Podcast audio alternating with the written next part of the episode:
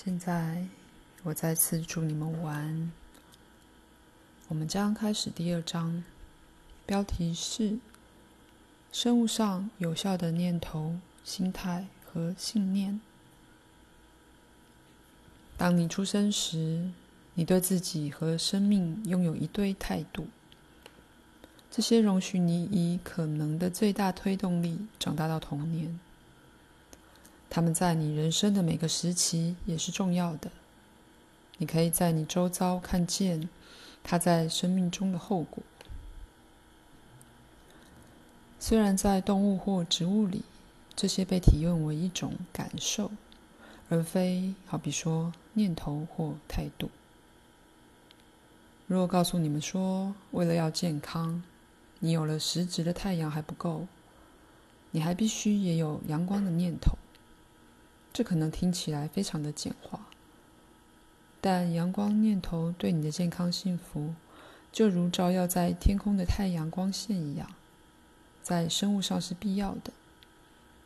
那么，即使作为婴儿，你都自然的有偏爱某些感受、念头和态度的倾向。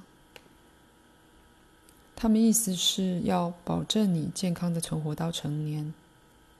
实际上，这些是由与与生俱来的心理资讯组成的，它们就像借你的基因和染色体传递的资讯，对你的生命一样的必要和重要。没错，如果要忠实的追随你的基因和染色体所携带的资讯，这些天生的内在的心理倾向是极为重要的。很难将这种生物与心理的资料转译成任何语言的字眼。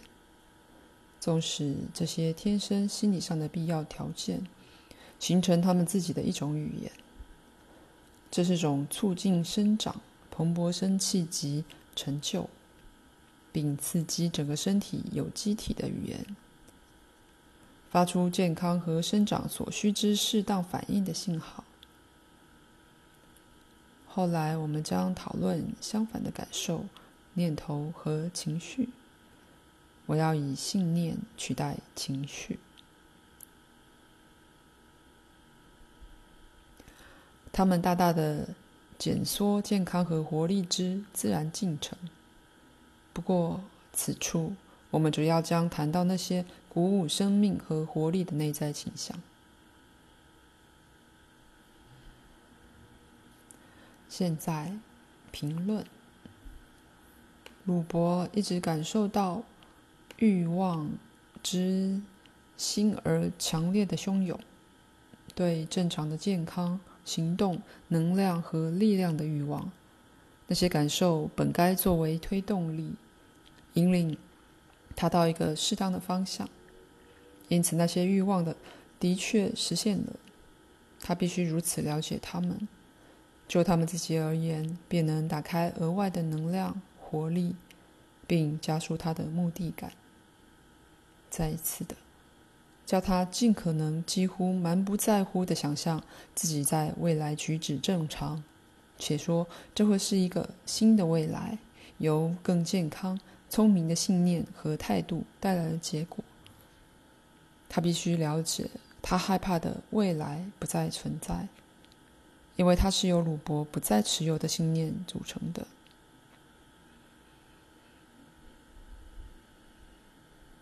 本书的第一章可以被简单的称为“本书的目的”以及关于蓬勃生气和健康的一些重要评论。